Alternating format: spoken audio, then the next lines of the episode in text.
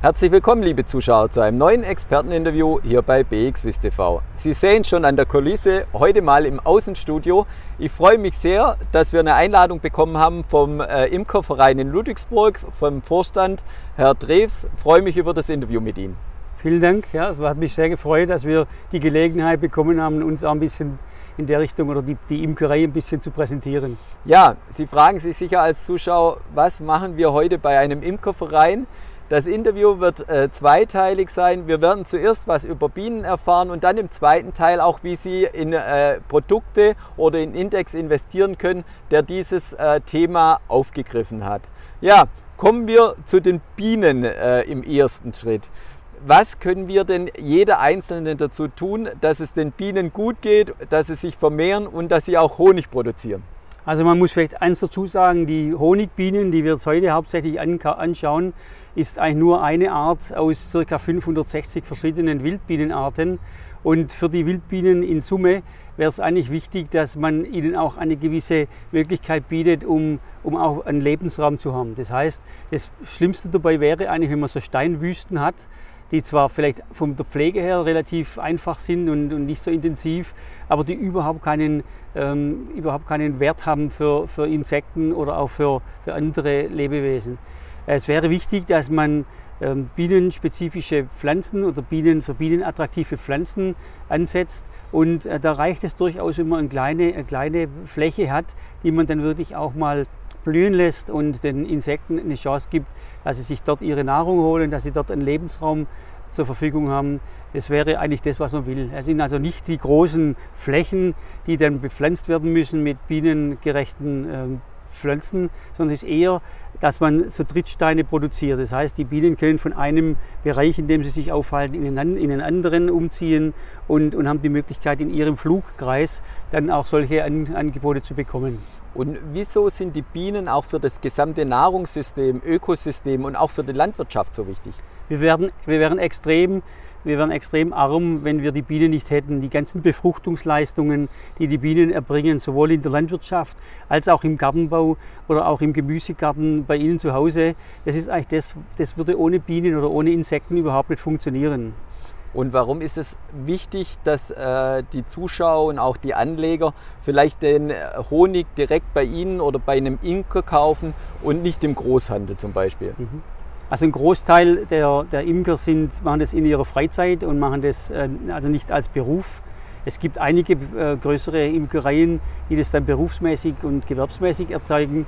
Ähm, aber für die, sagen wir, für die einzelnen Imker in der Region, die dann auch damit ja Umweltpflege betreiben, äh, betreiben, indem sie nach den Bienen schauen, die auch nicht ganz ohne äh, Pflege sein können, als auch der ganzen, der ganzen Umgebung, die dann doch auch darauf hinweisen und ihre, durch, durch das Wandern mit ihren Bienen auch die, die Ökologie unterstützen.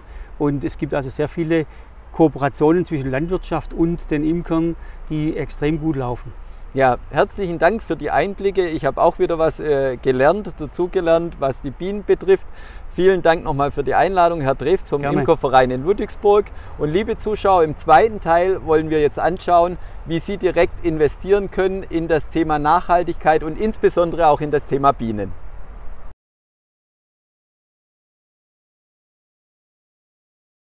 Ja, das war Herr Drefts vom Imkerverein in Ludwigsburg. Herzlichen Dank nochmal für die Einladung. Und immer wenn es um Indexthemen geht, ist auch Alexander Berger zur Stelle. Freut mich sehr, dass du Zeit gefunden hast, Alexander. Ja, was gibt es denn für interessantere Index, was unsere Anleger angeht in Bezug auf Bienen, die vielleicht sogar schon investierbar sind?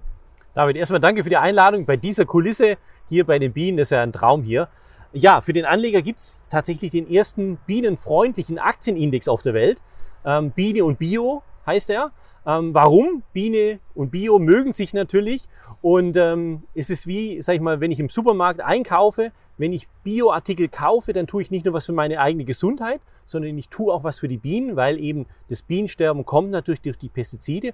Biobauern, die dürfen weniger Dünger verwenden, das ist schon mal gut für die Natur, aber sie verwenden eben auch Spritzmittel, die eben nicht so schädlich sind für Bienen und äh, genau das bilden wir eben im Index ab.